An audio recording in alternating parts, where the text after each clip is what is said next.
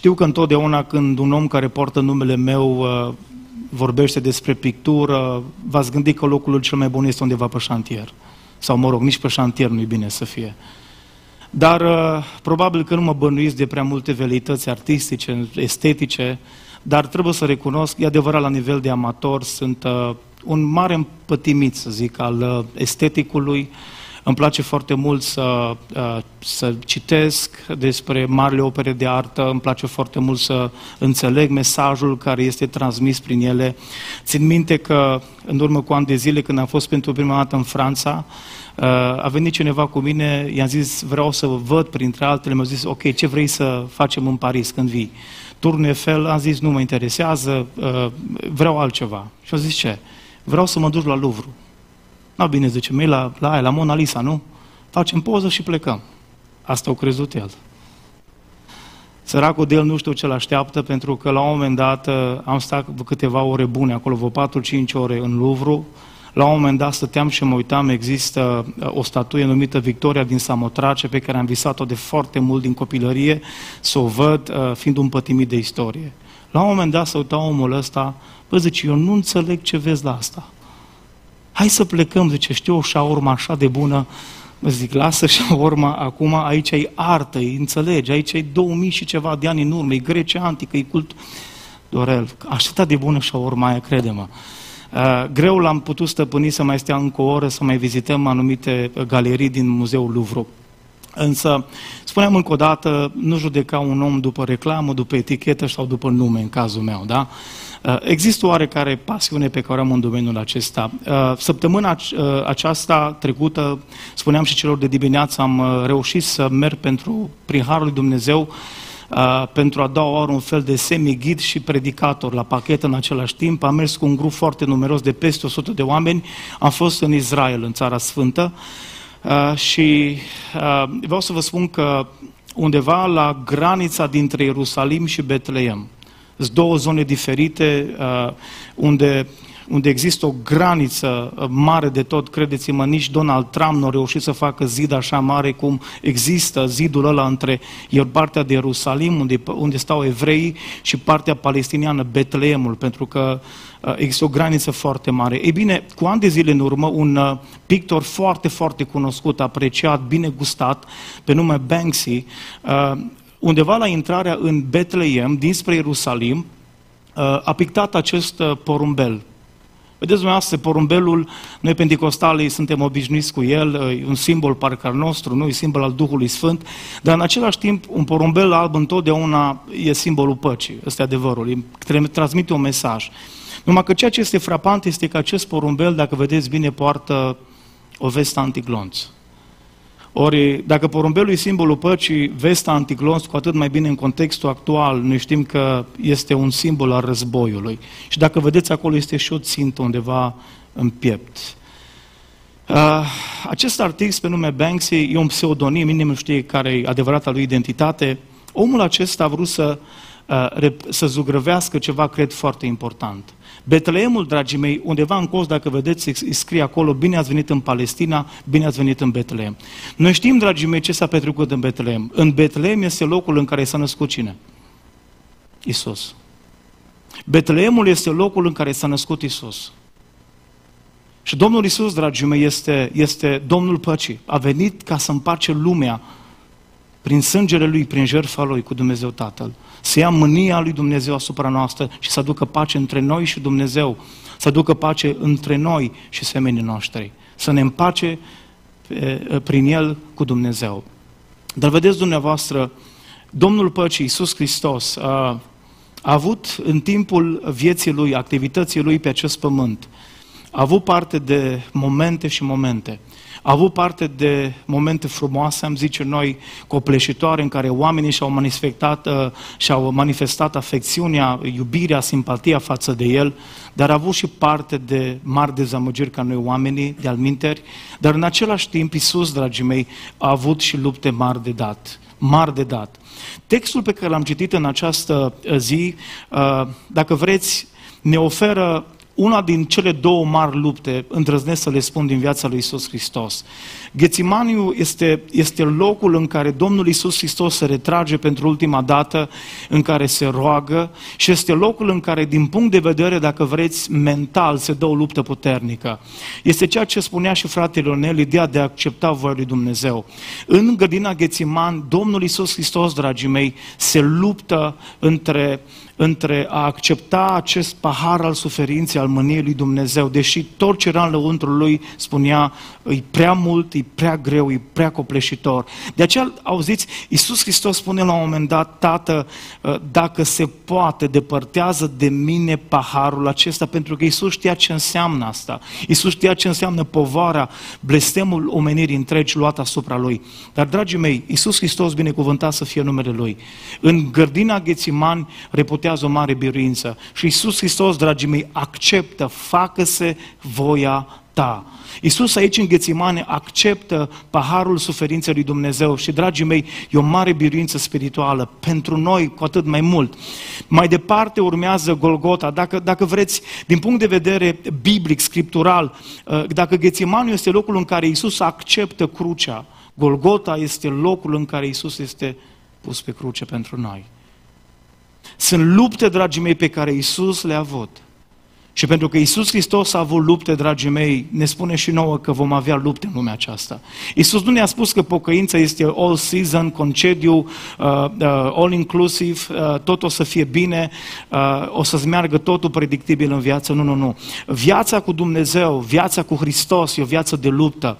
Și sunt convins că în această, în această seară, celor care mă adresez, fie că sunteți aici sau de urmăresc pe internet, sunt convins că oamenii uh, au luptele lor. E adevărat că uneori știm să le mascăm. Am mai spus în biserică, dacă s-ar decerna, dacă ar trebui să se decerneze undeva premiile Oscar, ar trebui în musai să se decerneze în bisericile noastre.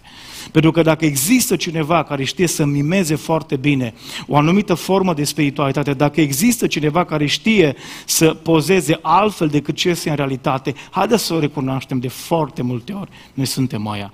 Când oamenii ne aud cât de fain știm să ne rugăm în biserică și cum știm să vorbim acasă, trebuie să recunoaștem că uneori parcă pocăința e doar un rol pentru noi.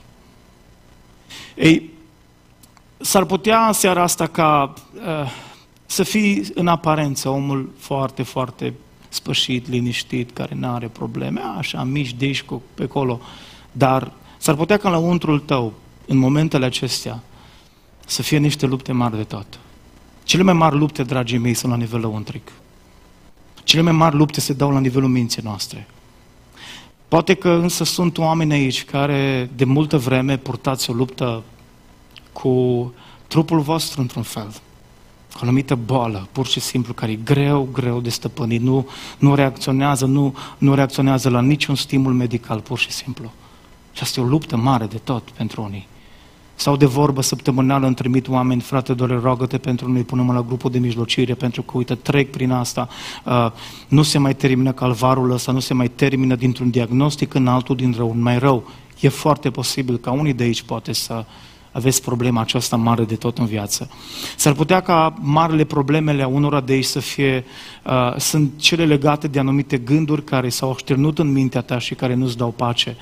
Uh, știu că uh, Poate veți spune, uh, uh, la noi, în biserică, noi nu avem probleme cu genul ăsta de probleme, de cânduri de sinucidere, însă ceea ce vreau să vă spun, dragii mei, și vă spun statistic, păstorii cu care am vorbit și nu numai, și am, uh, chiar citeam uh, ceea ce spunea Rick Warren, spunea, după perioada de pandemie, a trebuit să consiliez oameni care au gânduri de sinucidere cât în 40 de ani înainte la un loc.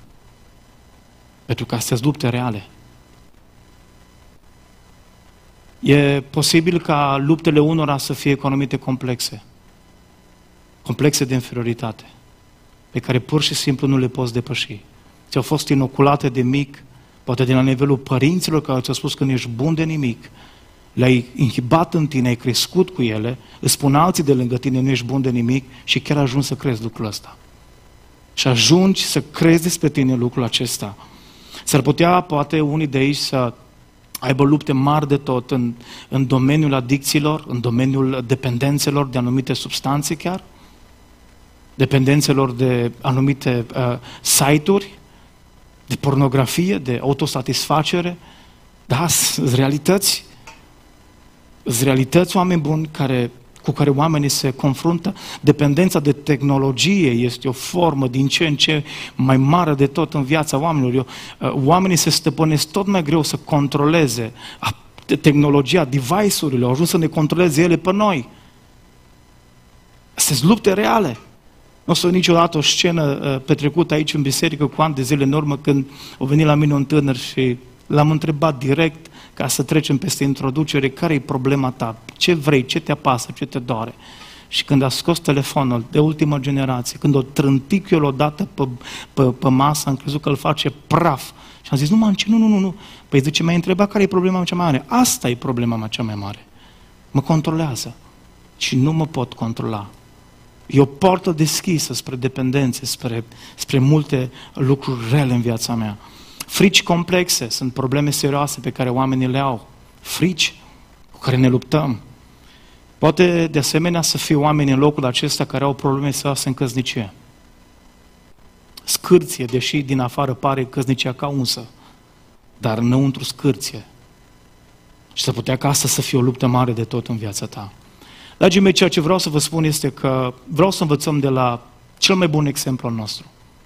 Vreau să învățăm de la Isus Hristos în această zi despre aceste mari lupte ale vieții.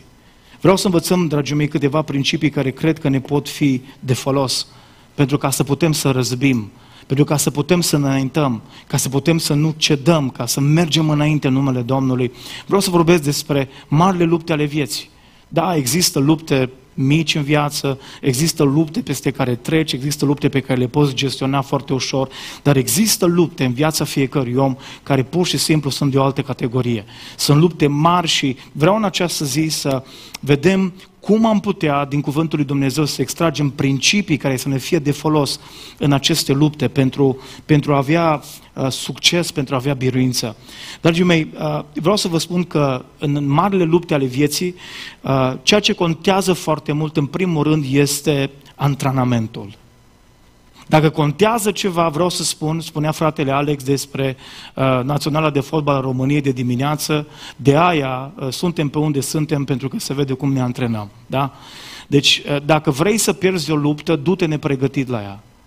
Dacă vrei să pierzi o luptă, du-te la lupta aceea absolut nepregătit și o să ți-o iei, în românește vorbind, ți-o iei în freză rău de tot. Pentru că, dragii mei, lipsa antrenamentului atrage eșec după eșec în viața noastră. Trebuie și ceea ce învăț de la Isus Hristos, dragii mei, este că în a gestiona luptele vieții ai mare nevoie de antrenament. Trebuie să te antrenezi, trebuie să te pregătești pentru asta. Uitați ce face Isus. Primul aspect pe care îl văd, dragii mei, este că Isus stă cu ucenicii la o masă. Isus stă cu ucenicii la masă, urmează peste câteva ore luptele intense, în rugăciune mai apoi, luptele intense care se dau când este arestat. Isus știe ce urmează să se întâmple. Dar uitați-vă, se pregătește pe el și îi pregătește pe cei care sunt în el, pe ucenici, pentru această luptă. Și, dragii mei, Iisus Hristos înțelege că e nevoie de un antrenament, să te antrenezi pentru aceste lupte și trebuie să înțelegem și noi că fără de antrenament pierdem lamentabil luptele vieții. Uh, dar Iisus, uitați-vă, Iisus stă la masă cu ucenicii și mănâncă.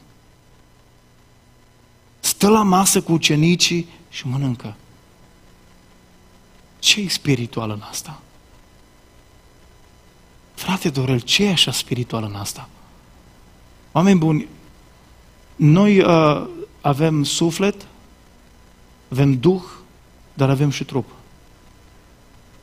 Și ascultă-mă ce spun. Sufletul tău este, starea sufletul tău este influențată și de starea trupului tău. Spune aici, Duhul este plin de râvnă, dar carnea cum e? Neputincioasă. Deci dacă nu ții cont de faptul că trupul tău are anumite limite, și dacă produce anumite dezechilibre în organismul tău, ascultă-mă ce spun, vei fi influențat și din punct de vedere emoțional. De e foarte important să fii disciplinat. Uitați-vă, Iisus Hristos, dragii mei, înțelege că trupul are nevoie de hrană. Și știu, poate că la orizontul vieții tale stau lupte mari de tot și ești îngrijorat de ele, că mâine vei avea o luptă puternică, peste o săptămână urmează o luptă puternică. Ești îngrijorat, ești speriat probabil, dar ascultă-mă, nu care cumva să îți neglijezi nevoile tale fizice. Înțelege că trebuie să te alimentezi corect. E adevărat că eram undeva într-o biserică și a trebuit să expun principiul ăsta. În fața mea, pe primul rând, erau cinci frați, toți over 120 pe acolo undeva. Și am zis, n știu cum să zic, pentru voi nu-i valabil, dincolo, din rândul al doilea e valabil principiul ăsta. După aia am stat de vorbă cu ei și am aflat că toți trei trebuiau să plece, toți cinci trebuiau să, merge, să meargă săptămâna următoare în Turcia la mișurare de stomac. Și am zis, no, bun, pentru voi nu-i valabil principiul ăsta cu mâncatul, trecem la al doilea. Dar e foarte important, dragii mei, ascultați-mă, să ai grijă de trupul tău. Știu că la noi, uh, în mediul evanghelic, la pocăiți, n-am pus deloc accent pe treaba asta. N-am pus deloc accent pe faptul că trupul tău este totuși ce? Templu? Îți place cum arată templul Duhului Sfânt? Trebuie să fim atenți, oameni buni, la astea. Cu ani de zile în urmă, un uh, predicator scoțian care a murit la 29 de ani de surmenaj. 29 de ani. În, primul, în timpul Marii Treziri din 1904, 1905, 1906 în țara Galilor. Au fost foarte mulți oameni care s-au implicat full-time în lucrarea lui Dumnezeu. Un predicator scoțian pentru că merge dintr-un loc în altul, toată ziua pe la evangelizări, toată ziua predică, nu mai doarme, nu se mai odihnește, nu mai mănâncă, toată ziua în post. Omul ăsta ajunge pe patul de spital. Și pe patul de spital își dă seama ce a făcut. Scrie în jurnalul lui și ultimele cuvinte sunt așa de triste. Și ce spune omul ăsta?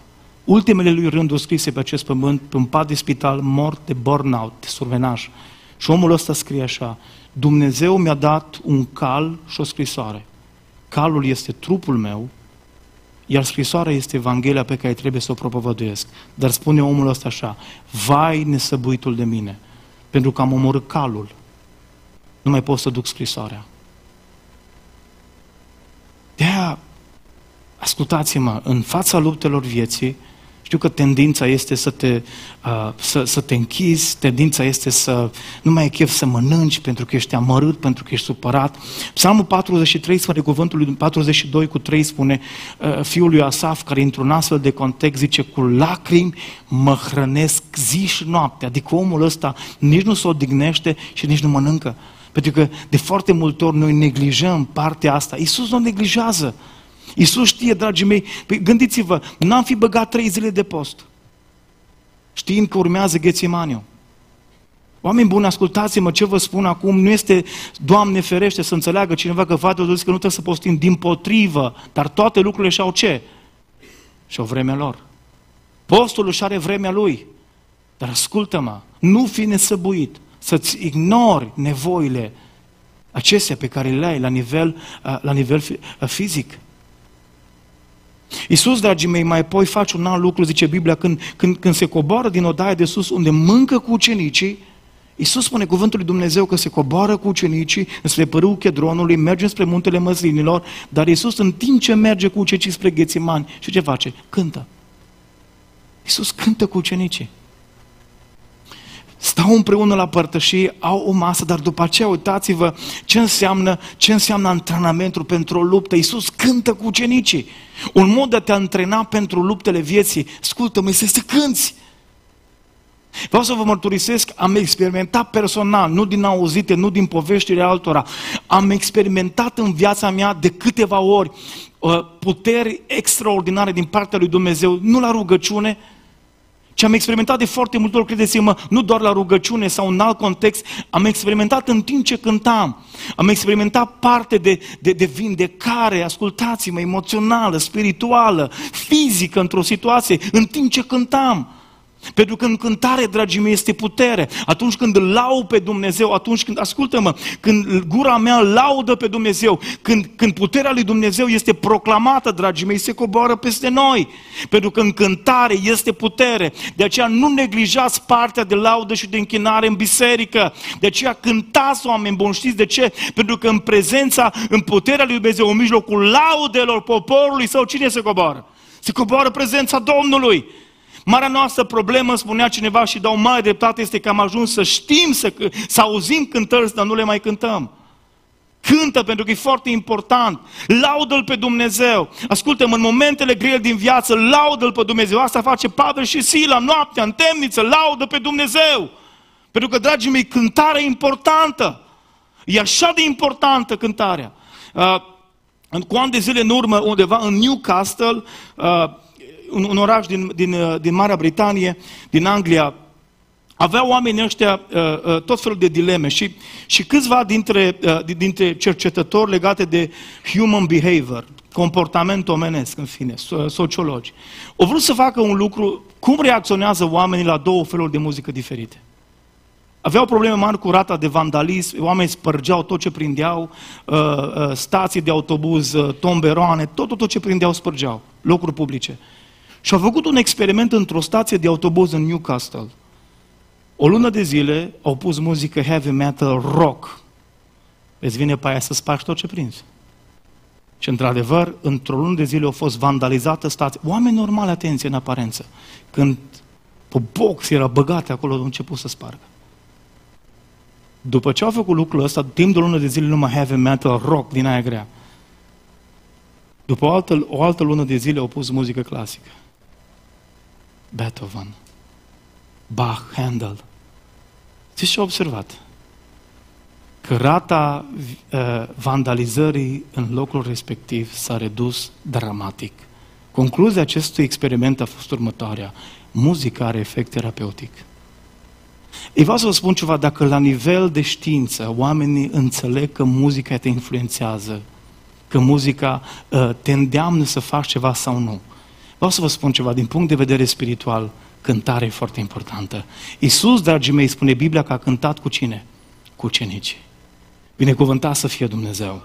Uh, uitați-vă un alt, un alt mod în care Iisus Hristos se antrenează pe ucenici, mai apoi se roagă cu ei se roagă cu ei. Dar, dragii mei, aici vorbesc ceea ce am spus de foarte multe ori, cât de important este să ai un loc în care să te rogi. N-aș vrea să fac un sondaj de opinie în biserică să întreb câți dintre dumneavoastră aveți o dăiță. Principiul acesta al odăiței, în care efectiv să te retragi și să te rogi înainte Domnului. Să ai un loc al tău în care să te rogi. Pentru că, dragii mei, lucrul ăsta e foarte important. Spune cuvântul lui Dumnezeu, dragii mei, în Evanghelia după Ioan, în capitolul 18 cu 2. Și ce spune Biblia? După ce a ieșit afară, zice că Iisus a dus ca de obicei pe muntele măslinilor. Acolo este grădina aceasta. Unde credeți, dumneavoastră, de unde credeți și Iuda, unde să meargă să prindă pe Iisus? Pentru că spune acolo tot în Ioan, zice că știa că Iisus avea obiceiul să meargă acolo. Pentru că Iisus are un obicei spre odăiță. Cum arată calea ta spre odăiță? E bătătorită? Sau nici nu mai știi cât te rătăcești, că n-ai fost de mult pe acolo, ai nevoie de GPS. O dăiță e foarte importantă, fraților. O dăiță e foarte importantă. E atât de important să ai un loc în care să stai cu Dumnezeu. E atât de important să ai un loc al tău în care să ai părtășie cu Dumnezeu fiecare zi. Lucrul ăsta este extraordinar de important. Uh, știu, știu asta pentru că în familia noastră am avut un bunic. Uh, eu m-am născut în 1985, el în aprilie, el a murit în uh, octombrie 1985, în același an. Nu l-am cunoscut, dar bunicul meu, uh, Andrei, așa l-a chemat, bunicul meu a avut un obicei pe care îl cunoșteau nu numai familie, îl cunoșteau toți frații. Omul ăsta, în fiecare zi, avea un timp anume în care se închidea în camera lui. Și a spus bunicii mele, i-a spus tatălui meu, a spus mamei mele, să nu care cumva cineva dintre voi să vină să mă deranjeze. Asta e timpul meu cu Dumnezeu. Nu aveți voi să intrați. Numai dacă arde casa, ăsta e singurul motiv pentru care puteți să veniți să mă deranjați. Pe vremea aceea uh, erau uh, era urmărit de către cei de la securitate pentru că fondase în satul nostru prima biserică alături de o altă familie, era căutat deseori, chemat, dar întotdeauna a fost două, trei situații, îmi spunea bunica mea când au venit uh, cei de la miliție să îl ia la întrebări că umbla nu știu pe unde la evangelizare, că au dus două Biblii, au zis bunica mea, ferească vă Dumnezeu să intrați acolo. Că nu mă lasă nici mă, ce faci? Trebuie să aștepți și vă, vă dau o plăcintă, că n-avea cafă pe vremea, o plăcintă până și stătea oaie să zice, nu, eu nu mai stau, că-s grăbi. La, zice, lasă că vin data viitoare. Dar bunica mea întotdeauna a știut principiul ăsta și l-a transmis și altora. E așa de important și nu mă miră faptul că uh, bunicul meu, deși a fost un om foarte simplu, cu trei clase, spuneau frații din sat, din Brădet, că îl duceau când s-a îmbolnăvit la biserică, îl duceau cu patul să predice în biserică, că era foarte bolnav în ultima perioadă. Știa pe de rost Biblia, multe pasaje din Biblie, dar puterea lui a stat în odăiță. Caută-ți un loc. În marele lupte ale vieții, caută-ți un loc. Marele lupte ale vieții necesită antrenament. Iisus stă în părtășie cu ucenicii, uh, uh, nu neglijează lucrul acesta, cântă cu ei, se roagă cu ei. Al doilea principiu, ascultă-mă, e foarte important pentru ca în aceste mari lupte ale vieții să, să ieși biruitor din ele. E foarte important pe lângă antrenament, e foarte important mai apoi, doi, anturajul. Contează foarte mult anturajul pe care îl ai. Anturajul este extraordinar de important ca să poți să răzbești în luptele acestea ale vieții. Pentru că oameni buni, uh, oamenii, uh, eu vorbă românească, spunem cu cine te adun ca să spun cine ești, nu? Anturajul e foarte important. Dar ce vreau să vă spun, dragii mei, este că în, în, în, când ești angrenat în lupte grele în viață spiritual, Uh, există un mare pericol pe care vreau să-l sesizați împreună cu mine. Și trebuie să-l recunoașteți că e instinctiv în noi. E pericolul singurătății. Oamenii, vreau să vă spun, au tendința naturală în ei că atunci când au probleme în viață, când stau în fața unor lupte care parcă sunt copleșitoare, și că e tendința mea și a ta, să ne retragem. Tendința noastră, dragii mei, este să ne închidem în noi Tendința noastră este să ne izolăm. Tendința noastră este să nu spunem nimănui lucrurile cu care ne confruntăm, să nu spunem nimănui frământările noastre. Ne izolăm de alții pentru că de foarte multe ori, știți care impresia pe care o avem noi, este că alții, ceilalți, nu te pot ajuta cu nimic și dacă îi spun la ce mă ajută. Dacă îi spun ce probleme am acum, la ce ajută. Și avem scuze. Și diavolul îți fabrica, scuză-mă, pe bandă rulantă scuze pentru a sta singur, pentru a te izola. Ne izolăm de alții, dragii mei, în luptele acestele vieții, pentru că ne este foarte teamă mai apoi de cum vom fi judecați de ceilalți. Păi cum, mă, tu pocăi de 20 de ani să ai îndoieli? Păi cum adică tu să, tu să ai frământările? Mergi cu Domnul înainte, nu există așa ceva. Și pentru că oamenii, de foarte multe ori, dragii mei, ne judecă greșit pentru că ai avut experiențe nefericite cu alții, tin să generalizezi, să spui toți la fel, toți să o apă și un pământ, Domne. Eu nu mai spun nimănui problemele mele. Le spun Domnului. De atât de multe ori stau de vorbă, mă duc la, uh, și la conferințe de tinere și nu mai și sesiunea de întrebări și răspunsuri Q&A și le spun întotdeauna, căutați-vă pe cineva cu care să vorbiți. Ăsta e cel mai important, primul principiu, căutați-vă un, un, un mentor spiritual. Întotdeauna primesc feedback-ul ăla, frate, eu am avut o experiență așa, i-am zis, o spus la nu știu câți, eu nu mai spun la nimeni. Vreau să spun ceva, faptul că ai avut o problemă la un moment dat în direcția asta nu anulează principiul. E foarte important să nu te izolezi. Pentru că, dragii mei, reciteam, adică citeam săptămânile trecute o carte a lui Gabor Mate, uh, Mitul normalității. Și omul ăsta spune că citează un studiu, un articol publicat în New York Times în urmă cu mai mult timp de zile și vorbește despre faptul că oamenii singuri, oamenii singuri, nu numai că se îmbolnăvesc, mor mai repede decât ceilalți. Oamenii care se izolează comunitar sunt oameni care mor pur și simplu mai repede. De două ori șanse statistic ai dacă nu ești un om care să ai uh, dimensiunea asta a socializării. Socializează, deschide-te, vorbește cu oameni. Pentru că, ascultă-mă, izolarea aduce o moarte prematură. Astea sunt chestii științifice. Dar e foarte important Spunea tot aici în studiul acesta că efectiv efectul nociv pe care îl are izolarea, gândiți-vă, numai o zi, e ca și cum ai fumat 15 pachete, 15 țigări pe zi în ziua aia. Ăsta e efectul nociv asupra organismului tău. Faptul că ești singur, Faptul că nu stai în părtășie cu alții, faptul că nu comunici. Spunea omul acesta și la un moment dat, Eric Crabb, unul de cei mai mari consilieri creștini, spunea, efectiv, în cartea Conectare Interpersonală, ceea ce vindecă cel mai mult, spunea el, am observat, este pur și simplu părtășia, dimensiunea comunitară. Există, există ceva supranatural în părtășie, ceva ce nu vedem, dar simțim.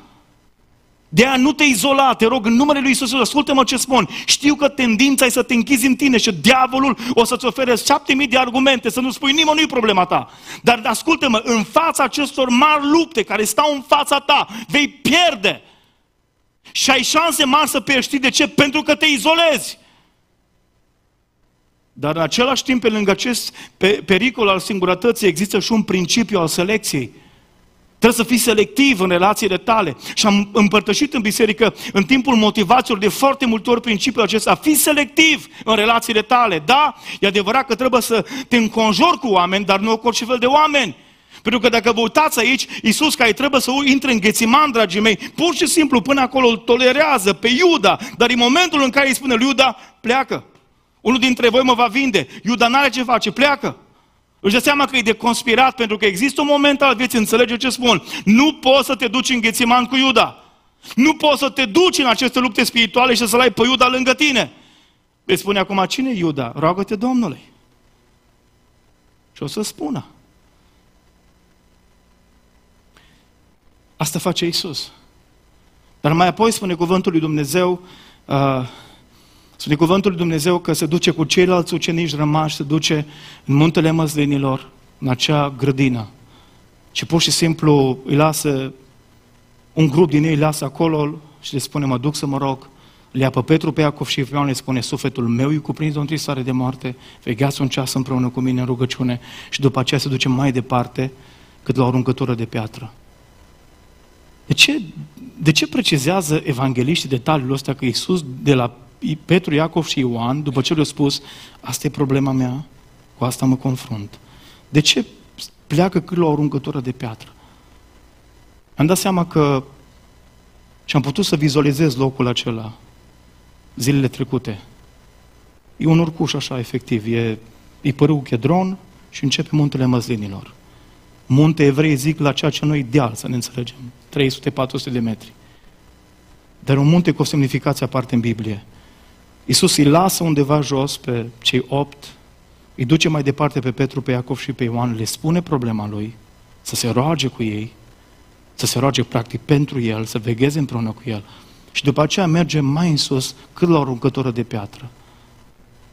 Suficient de aproape încât să îi vezi și să te vadă, suficient de departe încât să nu te audă.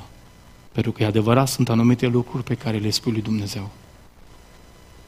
Dar de ce așa de important în câmpul tău vizual să existe oameni? Petru, Iacov și Ioan nu sunt perfecți. Ăștia sforie când vine Iisus. Ai zice, bă, serios acum, un ceas? Ascultați-mă, nu sunt oameni perfecți. Dar așa de mult contează prezența lor în viața ta. Fii selectiv cu oamenii din anturajul tău. Înconjoară-te cu oameni cu care... Păi cum poți să spui că e prietenul tău dacă nu poți să-i spui ce te apasă? Cum poți să... Am prieteni, am, am frații, dar tu nu poți să stai, să-ți deschizi inima. Cum aș putea să, să te ajut dacă nu știu prin ce treci? Cum aș putea să mă rog? Mă rog la general, la betonieră, hai, Doamne, ajută-l, mântuiește-l, bag. Spune specific, asta e problema. Iisus Hristos nu vine vag, știți, am o problemă, rugați-vă, am o cauză, știți asta? Am o cauză, rugați-vă. Iisus spune, sufletul meu, specific, e cuprins de o întâi de moarte. Vegheați, am nevoie.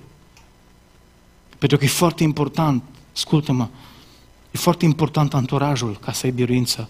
Apoi, uh, în marile lupte ale vieții, dragii mei, și ce mai contează pe lângă antrenament, pe lângă anturaj, contează foarte, foarte mult atitudinea. Atitudinea este extraordinar de importantă. Și, dragii mei, nu vorbesc de gândirea pozitivă aici, ci vorbesc de atitudinea care ți este dată prin cuvântul lui Dumnezeu, îndrăzneala pe care o ai de la Dumnezeu.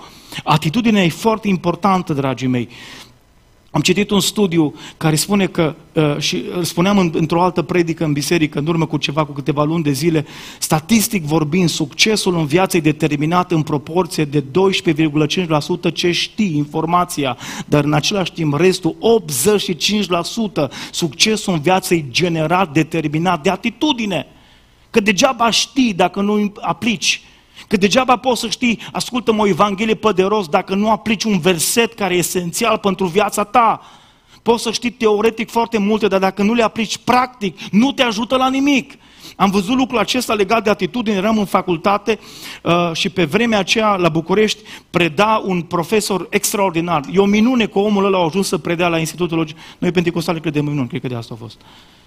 Mihai Dinu, profesor universitar, doctor Mihai Dinu, este primul profesor din România care a predat cursul de comunicare interpersonală. Atât de mult m-a ajutat cursul ăsta. Dar ascultați-mă, când ajungeam la institut, auzeam din primul rând de sperietoarea numită Mihai Dinu. Zice, bă, ce an sunteți? Doi? Unu? A, e ok, să vedeți anul trei. Ce? Dar ce e anul trei? Mihai Dinu. Bă, zice, la nu trece nimeni. Să vă imaginați că bunicul acestui uh, Mihai Dinu a fost uh, Mihail Manoiloiu, care a fost ministru al economiei în perioada interbelică. Are o statuie în Brazilia, datorită princip, tezelor economice pe care le-au dus. Uh, Brazilia a, a aplicat o grămadă din tezele lui economice. Acum omul ăsta vine dintr-o spiță genetică foarte erudită. Vreau să vă spun că ne-a complexat, ne-a șocat uh, de câte multe lucruri știa. Și vă spun că dacă m-am temut în anul 3 de ceva, m-am temut de examenul cu fratele Mihai Dinu. Niciodată nu dădea la Mihai Dinu examen scris, oral. Te duceai la bol, te rugai, Doamne, fă să cadă ce știu. Și după aceea aveai 10 minute, îți dădea biletul și spunea, spune. Atât de stresat a fost un coleg de-a meu, nu, nu exagerez ce vă spun, un coleg de-a meu așa de stresat a fost că la un moment dat, în timp ce uh, și-a făcut niște, o, o omletă, vorbea cu ouăle. De la stres. Am zis, Doamne, ajută -i. Ei, în, în anul nostru era un băiat. Nu era din Bihor, că Bihor înseamnă bărbat hotărâs, BH, dar nu era de asta. Ardelean totuși. Bă, noi ne stresam toți, citeam, ne băteam capul, doar ziceam, Doamne, dacă aș lua un șapte, la cât am învățat, cuiva ți minte că eu curs sânge pe nas de la stres. Toți visam, bă, dacă luăm un șapte, pf, wow. Și un coleg de-a meu pur și simplu în ultima seară să pune, bă, ce ați citit? Hai să vă, bă, ce, mâine avem examen, hai să citești o ceva. Zic, du-te mă, vezi de treabă, du-te la restanță direct, că n-are niciun rost. Bun. Vine ziua cu examenul, bagă mâna în bol, deschide, po. țin minte că a fost în fața mea. Și spune profesorul Dinu, zice, stimabile student, te rog să-mi spui ce știi pe marginea subiectului. Bă, și începe colegul meu. Știți, acest concept ar începe, uite să... Stop, stop, stop. Dom'le, ce spui tu? E frumos, adică are estetică, dar n-ai nicio treabă cu subiectul, revină la subiect. Ok, zice, bine, mă scuzați. Iar înapoi, divagație de la subiect. Stop, oprește-te, zice. Bă, omule, înțelegi ce spui tu? Sună bine, dar n-ai nicio treabă cu materia, asta e altceva. Iar îl pune a treia oară, aceeași chestie. Stop, stop, stop, stop oprește. Zice, bă, zice ceva, habar n-ai de subiect, o zis. Dar știi ceva, o zis? O să fac ceva ce n-am făcut în viața mea de profesor. Îți dau șase, pentru atitudine. Și am plecat cu șase. Și am plecat cu șapte și m-am chinuit săracul de mine, că am vrea să vorbesc și o comletă la un moment dat. Știți, nu încurajez uh, ignoranța, Doamne ferește, dar ce vreau să vă spun, dragii mei, este că unii oameni cu foarte puțin fac multe. Unii oameni cu capul mare nu reușesc să mute atât. Avem capul plin de Biblie, știm că trebuie să fim până la margine pământului și noi nu mergem un metru până la vecin. Atitudinea contează foarte mult, dragii mei. Atitudinea contează foarte mult. Uitați-vă la Isus, deși într-o situație disperată, situația în care este Isus e împovărătoare. Isus, dragii mei, are o atitudine extraordinară. Spune cuvântul lui Dumnezeu în Ioan 18 cu 4, Isus care știa tot ce avea să-i se întâmple, a mers înspre ei și le-a zis, pe cine căutați? Isus, știți ce face, dragii mei? se duce spre oameni cu o atitudine demnă. Dar în același timp, și ce spune Biblia, când se duce în fața Tatălui, și cum se roagă? Nicăieri parcă nu le vedea pe Iisus mai vulnerabil, parcă ca aici, omenește vorbind. Expresia umanității lui Iisus se vede cel mai clar aici, în Matei 26. Spune Biblia că s-a rugat și uh, picăturile lui de sudoare s-au prefăcut în sânge. Medicii spun că în momente de agonie intensă se petrece procesul ăsta biologic, chimic. Se pot preface efectiv, să curgă sânge prin, prin, prin piele, de la intensitatea luptei. Dumneavoastră imaginați ce a fost în inima lui Isus? Și ce mi se pare interesant că Isus parcă toată disperarea o duce înaintea Tatălui. Dar când vin oamenii să-L aresteze, să-L prindă, Isus e atât de demn. Pe cine căutați? Eu sunt. Atitudinea contează foarte mult, dragii mei. Contează atitudinea extraordinar de mult. Și uitați-vă, uh, Iisus spune mai apoi, zice versetul 46, sculați-vă, haide să mergem, iată că se apropie vânzătorul. Unde merge Iisus? O fugit? Nu, Iisus merge spre ei. Pentru că, dragii mei, dacă nu vom învăța în seara asta principiul acesta că sunt lupte în viață pe care trebuie să le înfrunți, câtă vreme vei tot fugi înapoi, vei tot fugi, vei tot fugi, vei pierde, vei pierde, vei pierde și vei pierde. E vremea, ascultă-mă ce spun, să te duci înainte. E vremea să-ți înfrunți temerile și fricile tale. E vremea și de ce pierzi într-una? Pentru că ți-ai păstrat acolo undeva o cale de, fugi, de, de, de rezervă întotdeauna. Napoleon Bonaparte, dragii mei, uh, a început cu adevărat să aibă succes în campaniile lui militare din Italia de Nord. Știți în moment? În momentul, dragii mei, în care el observa, să duceau la luptă, treceau peste un râu undeva în nordul Italiei, dar păstrau podul pe care mergeau, știți? Și au văzut că întotdeauna soldații lui dădeau, când dădeau de greu în luptă, fugeau înapoi pe pod. Și într-o zi Napoleon Bonaparte a dinamitat, a dat comandă să se dinamiteze podul ăla pe care tot fugeau înapoi soldații lui. Și au zis, băieți, în spate nu-i drum înapoi, nu vă puteți, uh, apa e prea mare, vă necați în față de dușmanii, muriți sau dincolo de ei este viața. Trebuie să luptăm. Dacă, ascultă-mă ce spun, încă o să ai podurile acelea mentale pe care fugi înapoi, după fiecare uh, lovitură, te ascunzi, nu o să ai biruință niciodată. Iisus Hristos, dragii mei, nu fuge, Iisus merge spre ei. Pentru că asta înseamnă, dragii mei, să avem o atitudine potrivită. Dumnezeu să ne ajute în direcția asta. Dar, știți, mai este nevoie de ceva. În marile lupte ale vieții, dragii mei, în aceste mari lupte ale vieții, pe lângă antrenament, pe lângă anturaj, pe lângă o atitudine uh, de care trebuie să ții cont, e foarte important și alegerile pe care le faci. Antrenamentul, anturajul, atitudinea și alegerile. Alegerile sunt extraordinar de importante. Trebuie să alegi. Și când vorbesc despre alegerile pe care, uitați, Iisus le face aici, pe care trebuie să le fac și eu și cu tine, dragul meu, ascultă-mă ce spun. Trebuie să alegi uh, să te consulți cu Dumnezeu. Am subliniat de foarte multe ori uh, uh, uh, principiul acesta pentru că îl văd atât de ignorat în viața credincioșilor. Știți care este marea noastră problemă de cele mai multe ori când vine vorba de voia lui Dumnezeu? E că noi nu ne consultăm cu Dumnezeu, noi îl informăm pe Dumnezeu. Știți, e o mare diferență între a te consulta cu cineva sau alta este a te uh, a informa pe cineva. Am decis sau am de luat o decizie, ce e de făcut. Știți cum venim noi la Domnul? Noi zicem că am căutat, l-am întrebat, l-am întrebat pe Domnul. Nu, nu, l-a informat pe Dumnezeu. Doamne, atât de mult îmi place fata, eu vreau, Doamne, ajută-mă, Doamne, poți și mă pochești, dacă vrei mă duc misionar, dacă, dacă, dacă acceptă să fii soția mea. Tu nu mai te consulți, pentru că tu îl informezi practic pe Dumnezeu. Știți ce face Isus? Isus Hristos, dragii mei, se duce în grădina Ghețiman și vă rog să urmăriți aici două, două etape. Prima dată zice, Tată, dacă se poate.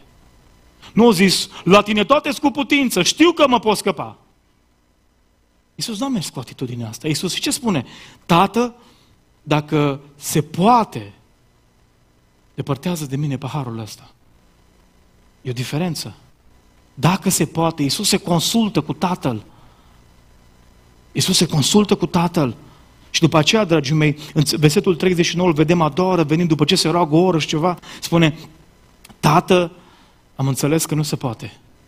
atunci facă-se voia ta. Vreau să te întreb, tu te consulți cu Dumnezeu sau tu îl informezi pe Dumnezeu când vine vorba de ce îți dorești? Știi de ce n-ai auzit vocea Domnului încă?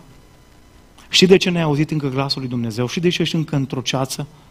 Pentru că tu l-ai informat pe Dumnezeu, tu nu l-ai consultat pe Dumnezeu. Și ceea ce vă spun acum uh, e un caz real, împărtășit de un tânăr, care mi-a povestit că luni de zile a discutat cu o fată și era atât de perfect încât vorba aia nu e adevărat. Era prea frumos ca să fie, și într-adevăr a fost prea frumos ca să fie adevărat. Că uneori când ceva e prea frumos să fie adevărat, e prea frumos, dar nu e adevărat. Și îmi povestea că atunci când a cunoscut-o a fost extraordinar de încântat. Wow! Uh, îl făcea praf la Biblie. Știa Biblia, versete din Biblie. O întreba, cu voia Domnului, vrei să și mă dacă va voi Domnul. Wow! Uh, ne vedem mâine, nu, nu, că mâine sunt zi de post. Ioi, Doamne, eu când am mai postit ultima dată? A zis, ma, atâta, atâta m-am complexat în fața ei și am zis, mă duceam înaintea Domnului pe genunchi, Doamne, dă-mi eu. Doamne, o vreau. Nimeni consultare, informare, informez pe Dumnezeu. Tot a durat până câteva luni de zile, și luat inelul de logodnă, pregătit o ceară mare, scenariu din la fain pregătit acolo. Ceva frumos, nu vă dau idei, dar a fost ceva fain. Păcat că nu mai apucat să-l pun în aplicare. Mai târziu, după doi ani de zile, după ce a suferit, după ce a fost în jale, în jale, și-a revenit și i-a dat Dumnezeu pe cine treabă. Dar îmi spunea Dorel, zice, până noaptea aia dinainte să o ceară în căsătorie, nu mai spuneam Domnului cât e de minunat. Doamne, ce binecuvântat sunt, Doamne, îți mulțumesc, Doamne. Până la marginea pământului mă duc. Și au zis, cu noapte înainte aveam o neliniște teribilă în inima mea și am zis, am realizat, spunea în rugăciune, că eu de fapt doar l-am informat pe Dumnezeu și nu m-am consultat cu El. Și am zis, Doamne, Tu ce spui? Doamne, Tu ce spui? Ok? Am realizat, spunea el, că Dumnezeu știe ce eu nu știu, că El vede ceea ce eu nu, eu nu văd. Și a zis, Doamne, te rog frumos să-mi spui ce crezi Tu. Am zis, facă-se voia Ta. Noaptea ce am povestea că a avut un vis. Nu prea avea visuri. Dar o zis, în, în noaptea am avut un vis și în visul ăsta mi-a apărut acea fată și pur și simplu, pe un zid în spatele ei, erau aspecte ascunse din viața ei. Erau parcă notate pe zidul ăla. M-am trezit, m-am speriat. Uf, împotrivire. M-am culcat înapoi și am a doua oară același vis. Și știam eu că când e de două ori deja ceva e... Și s-a confirmat în timp ce am confruntat-o a doua zi despre informațiile acelea, s-a confirmat că erau adevărate. Dar vedeți, dumneavoastră, ne-ar scuti Dumnezeu uneori de luni de zile de, de nonsens. Ne-ar scuti Dumnezeu uneori de luni de zile de muncă degeaba. Ne-ar scuti Dumnezeu uneori uh, de ani de zile pierduți nu știu pe unde, în nu știu ce loc de muncă, în nu știu ce relație, dacă nu l-am mai informat pe Dumnezeu și dacă ne-am consultat cu Dumnezeu. Știi, în luptele astea ale vieții trebuie să, trebuie să alegi. Alegerile sunt importante. Și ce trebuie să alegi? Ascultă-mă, te provoc în seara asta. Alege să te consulți cu Dumnezeu. Și după ce te consulți cu Dumnezeu, voia ta, nu voia mea, deși tare mult mi-ar plăcea ce spune inima mea, nu? După ce te consulți cu Dumnezeu, după ce afli părerea lui Dumnezeu, și ce să spui? Ok, Doamne, nu numai că mă consult cu Tine, cedez în fața voii Tale. Dacă credeți că asta e ușor, vreau să vă spun că este cel mai greu lucru aproape în viața unui credincios. Să cedezi în fața voii lui Dumnezeu. Vreau să vă citesc ceva.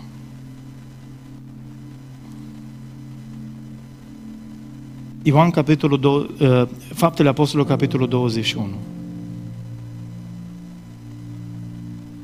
Pavel în culmea succesului. plantează biserică după biserică. Deja se, este cunoscut, se aude despre el. E în vogă, e păval. De vreau să vă citesc din capitolul 21 din fapte ceva. După ce ne-am smuls din brațele lor, am plecat pe apă, ne-am dus drept la Cos a doua zi, la Rodos și acolo la Patara. Am găsit o corabie care avea să treacă în Fenicia. Ne-am suit în ea și am plecat. Am trecut prin fața insulei Cipru, am lăsat-o la stânga și ne-am urmat drumul spre Siria. Apoi ne-am dat jos la Tir, unde avea să se descarce corabia. Acolo am găsit pe ucenici și a rămas șapte zile. Ucenicii prin Duhul ziceau lui Pavel să nu se suie unde? La Ierusalim. Dar când s-au împlinit zilele, am plecat și ne-am văzut de drum. Și ne-am petrecut toți cu nevestele și copiii până afară din cetate, ne-au petrecut, am îngenunchiat pe mal și ne-am rugat. Apoi ne-am luat ziua bună unii de la alții și ne-am suit în corabie, iar ei s-au întors acasă. Unde-i Pavel? E în drum spre Ierusalim. Ce se întâmplă în Tir, în nordul, în nord de Israel, în zona Libanului de astăzi? Nu te duce la Ierusalim. După ce ne-am isprăvit călătoria pe mare, din Tir am plecat în Ptolemaida, unde am urat de bine fraților și am stat la eu zi. A doua zi am plecat și am ajuns la Cezarea, tot mai aproape de Ierusalim, pe malul Mării Mediterane. Am intrat în casa lui Filip Evanghelistul, care era unul din cei șapte, și am găzduit la el. El avea patru fete fecioare care proroceau. Fiindcă stăteam de mai multe zile acolo, un proroc numit Agab s-a coborât din Iudeia. Agab e cel mai puternic proroc al vremii. Face parte din biserica din Ierusalim. Și zice Biblia că a venit la noi. A luat brâul lui Pavel și a legat picioarele și mâinile și a zis, iată ce zice Duhul Sfânt. Așa vor lega iudeii în Ierusalim pe omul acela, al cărui este brâul acesta și îl vor da în mâinile neamurilor. Când am auzit lucrul acesta, atât noi cât și cei de acolo, am rugat pe Pavel să nu se suie la Ierusalim. Atunci Pavel a răspuns, ce faceți de plângeți așa? Și cum îl rugau ăștia pe Pavel? Cu lacrimi. Nu te du. Eu, zice Pavel, sunt gata nu numai să fiu legat, dar chiar să și mor în Ierusalim pentru numele Domnului. Auziți? Dacă am văzut că nu-l puteam îndupleca, n-am mai stăruit și am zis, ce am zis? Facă-se voia Domnului. Știți cine a zis asta? Alții. Frate Pavel, facă-se voia Domnului. Uneori e greu să-i spui când știi ce-l așteaptă pe cineva, pe drumul pe care merge, împotrivirile de care o să aibă parte, prigoana de care o să aibă parte. E greu să spui, facă-se voia Domnului. Ai vrea din toată inima să-L oprești. Dar Pavel, dragii mei, face voia lui Dumnezeu. Pentru că zice, și acum împins de cine? E Duhul. Mă duc la Ierusalim. Da, Dumnezeu îmi spune din cetate în cetate că mă așteaptă acolo lanțuri și probleme și necazuri. Dar știi ceva? Eu m-am consultat cu Dumnezeu. Și nu numai că m-am consultat cu Dumnezeu, eu am cedat în fața voii lui Dumnezeu.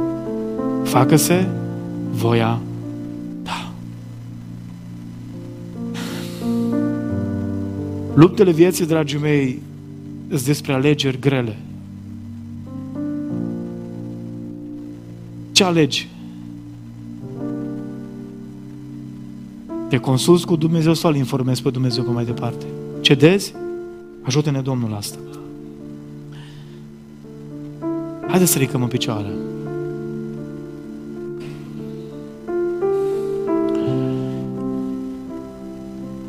Cel mai greu lucru cel mai greu uneori, ascultați-mă, lucru în viața unui credincios este să facă voia lui Dumnezeu. Pentru că de cele mai multe ori, de cele mai multe ori vă spun în percepția luptelor mele spirituale, de cele mai multe ori voia lui Dumnezeu parcă e atâta de contrară a ceea ce îmi doresc eu. De multe ori îmi vine să mai am o replică și Dumnezeu spune, taci din gură. De multe ori îmi vine să spun, Doamne, dar am dreptate, taci. De multe ori îți vine să mergi pe drumul ăla, Dumnezeu spune, nu-i ăla la alt. Oameni buni, noi ne rugăm rugăciunea și spunem Tatăl nostru care ești din cerul și e fan și super să fii copil de Dumnezeu, dar când spui Tată, e și ceva la care trebuie să te raportezi ca autoritate. Dacă ascultă-mă, degeaba spui Tatăl nostru, Tatăl meu, dacă nu faci ce spune El. Pentru că un copil în raport cu Tatăl trebuie să asculte. Pentru că părintele are autoritate asupra copilului și dacă nu înțelegi că ăsta e raportul tău cu Dumnezeu, ascultă-mă, ești un copil rebel. Trăiești în rebeliune. Mergi de capul tău, mergi pe drumurile tale și ai impresia că Dumnezeu o să fie cu tine. Nu! Știi de ce nu avem biruință? Știi de ce suntem praf? Și de ce suntem prăbușiți de multe ori? Pentru că, dragii mei, nu cedăm în fața voii lui Dumnezeu. Pentru că noi vrem să arătăm lui Dumnezeu ce trebuie să facă, nu, nu El să ne arate nouă ce avem de făcut. Pentru că încă nu înțelegi că în, în biserica lui Dumnezeu, că în relația cu Dumnezeu nu există democrație. Suntem îmbibați de Duhul acestei lumi. Fiecare face ce vrea, fiecare face ce îi place. Și, și ce facem noi? Importăm sistemul de gândire a lumii în biserică. Și avem impresia că fiecare face ce vrea, umblă unde vrea, vorbește cum vrea, face ce vrea. Și Dumnezeu spune, hai că și de data asta te las. Tată, oameni buni, nu-i doar ceva fain, tată, nu-i doar ceva frumos, da, sunt copilul Domnului și tată mă primește. Ascultă-mă, tată e și autoritate, e autoritate peste viața ta. Pentru că dacă nu ești un copil rebel, Trăiești în rebeliune față de Dumnezeu, față de autoritatea lui Dumnezeu. Cel mai greu lucru, ascultă-mă, uneori în viață, este să spui, facă-se voia ta. Știu, e greu. Nu vă spun din poveștile altora, nu vă spun din pățanile altora, vă spun din propria mea viață. Atâtea vise am avut în viață, vise care mi le-am imaginat, pe care am vrut să mi le fac și Dumnezeu mi le-a zdrobit și a spus, nu asta -i. E greu, știi, să vii, să vii uh, naiv uneori la Dumnezeu, să spui, Doamne, știu ce m-am gândit, hai de binecuvântare că vreau să fac asta. spune, nu! Eu am altceva pentru tine. E, e greu. E doar necesar, înțelege lucrul ăsta. Altfel vom fi niște, niște prăbușiți de serviciu în luptele vieții. Domnul să ne dea biruință. E greu, ascultă-mă, să mergi în care voi lui Dumnezeu.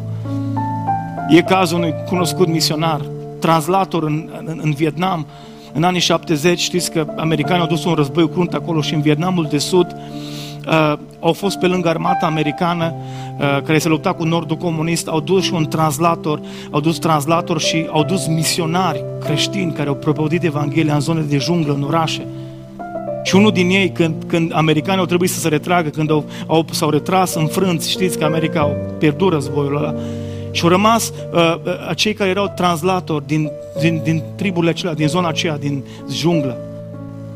Și pe unul din ei l-au prins pentru că l-au numit colaborator cu americanii. Toți au fost băgați în pușcărie. Cei mai mulți au fost omorâți, schingiuiți, bătuți groaznic, luni, ani de zile. După vreo 10 ani de zile, unul din ei, dintre acești translatori ai misionarilor americani, a fost, uh, a fost băgat în pușcărie, după 10 ani a dat drumul.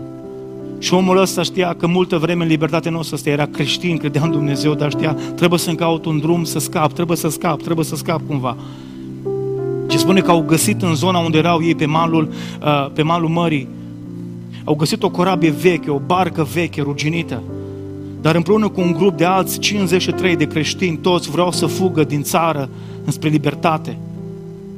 Și făceau, au făcut un lucru, uh, sau au făcut un sistem de lucru noaptea, vegheau o parte, vegheau o parte, lucrau, încercau să restaureze barca aia, să poată să fugă, că e o barcă destul de mare, o corabie mai mare. Și au lucrat luni de zile la ea, luni de zile la ea. Și cu două zile înainte să plece în ziua în care au programat noapte când vreau să fugă, să meargă, să fie spre libertate, la ușa acestui om bat patru ofițeri de la securitate, Viet Cong, ăsta era serviciul de securitate vietnamez, bat patru la ușă. Și ăsta deschide și e șocat. Și a spus, domnule Hien Pan, că era numele lui, a zis, Avem informații că pregătiți o evadare, plecați, aveți pregătit împreună cu un grup mare de oameni, peste 50, avem informații că vreți să plecați din țară. Domnul e adevărat sau nu? Spunea Hiempan, în momentul am avut așa o dilemă, ce să spun? Adevăr, minciună? Spuneam că pocăiții știu să joace bine uneori. Atât de convingător au fost că zis, eu să plecăm, dar iubesc sat, dar nici nu se pune problema, dar cum să plec? Bă, zice, i-am convins pe ea că în trei minute, ok, zis, bine, doar am vrut să verificăm și s-a dus. Sunt bucuros, Uf, am scăpat, wow, uh, am scăpat, bun. Deci m-am întins în pat, liniștit, Înainte să mă culc întotdeauna fac rugăciune. Doamne, îți mulțumesc pentru harul Tău, pentru binecuvântarea Ta, îți mulțumesc, îți mulțumesc, Doamne, că porți de grijă, îți mulțumesc că vei fi cu noi, că vom evada, îți mulțumesc că vom merge spre libertate. Și Duhul lui Dumnezeu spune, tot, tot, tot, tot, ai mințit. Ai mințit. Am pus în pace să dorm. Nu puteam să dorm. Ai mințit. Ai mințit. Și au zis, era vocea lui Dumnezeu care apăsa pe conștiința mea Atât de greu mi-a fost, de ce m-am pus pe genunchi și am zis, Doamne, îmi pare rău că am mințit. Vreau să fac voia Ta, Doamne, a zis. Și, Doamne, pentru că vreau să fac voia Ta, spun că dacă o să mai vină oamenii ăștia să mă mai întrebe a doua oară, îți promit că le spun adevărul. Doamne, facă-se voia Ta. M-am rugat foarte liniștit, pentru că am crezut că Dumnezeu mă înțelege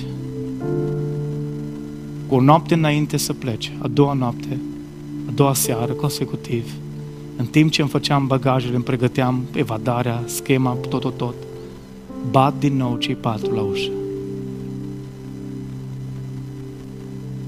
Domnule Hiempan, avem informații certe, clare, că împreună cu alți 53 de oameni pregătiți o evadare cu corabia. E adevărat sau nu? N-am putut zice, Doamne, nu se facă voia Ta. În momentul ăla eram prăbușit și o zis, am făcut, în gest reflex am făcut, da, e adevărat, vrem să evadăm, dar nu vă spun cu cine. O întins mâinile ca să pună cătușile, știa ce urmează, pușcărie, moarte. Nu, nu, nu, nu, zice, lăsați-le, nu, nu, nu, zice, vrem să evadăm și noi împreună cu dumneavoastră. Ce? Vrem să fugim cu dumneavoastră și noi. Ne, ne luați? Cum să nu, zis el? Au fugit, au zis, a doua noapte după aceea au fugit toți. În loc de 53 au fost 57 în barca aceea. Și ce a fost interesant? Nu s-au gândit la un detaliu niciunul din aia 53 în frunte cu el. Nu s-au gândit la un detaliu. Bă, noi avem barcă, avem corabie, dar până trei nu era unul care să știe să conducă cu adevărat barca aia. Și ce a fost interesant? Că unul din cei patru ofițeri de securitate de la Vietcong, ani de zile, a condus o astfel de barcă, știa cum să manevreze. Acum când a ieșit în larg, oameni buni, valuri, mareie, habar n-aveau de busolă, de orientare. Ăștia nu mărs, eu zic că măr în credință, că Domnul conduce, Arhanghelul Domnului le dă GPS-ul, coordonatele. Și ce spune Hempan? Am ajuns, spunea mai târziu, după o zi și jumătate pe mare, am ajuns, am ajuns într-o altă țară care era liberă și spune, uh, dacă n-ar fi fost unul din cei patru cu noi, pe mare am fi murit. Știi când vreau spui, Doamne, facă-se voia Ta și Dumnezeu ți aduce la ușă pe ea? Ah, Doamne, cu ce am greșit. Lasă puțin pe Dumnezeu să, să te ducă mai departe. Uneori trebuie să mergi mai departe, uneori, uneori Dumnezeu ți lasă așa într-o tensiune, o lună, două, trei, să plângi, să suferi. Doamne, de ce? Nu-i drept, nu-i corect. Dumnezeu spune, el mai bine să plângi acum unul decât să plângi o viață întreagă în căsnicia asta. Vrei să se facă voia mea? Hai bocește trei zile, dar după aia îți garantez că va fi mai bine. Uh, Doamne, vreau să mă duc neapărat în America. Doamne, America, America. Vrei să știi voia mea? Da. Uh, tot cu A începe, dai Africa. Doamne. Tu te duci în America, că, voia, că tu, tu, tu, tu, tu informezi, tu nu te consulți cu Dumnezeu și te duci în America. Și am cunoscut în America oameni distruși, români distruși, cu vise, American Dream a devenit nightmare, coșmar. Credeți-mă. Mâine s-ar întoarce. Așa că, ce zici? Facă-se voia mea sau facă-se voia lui? Tu spui. Mare lupte ale vieții, antrenament, anturaj, atitudine și alegeri bune. Ne rugăm Domnului.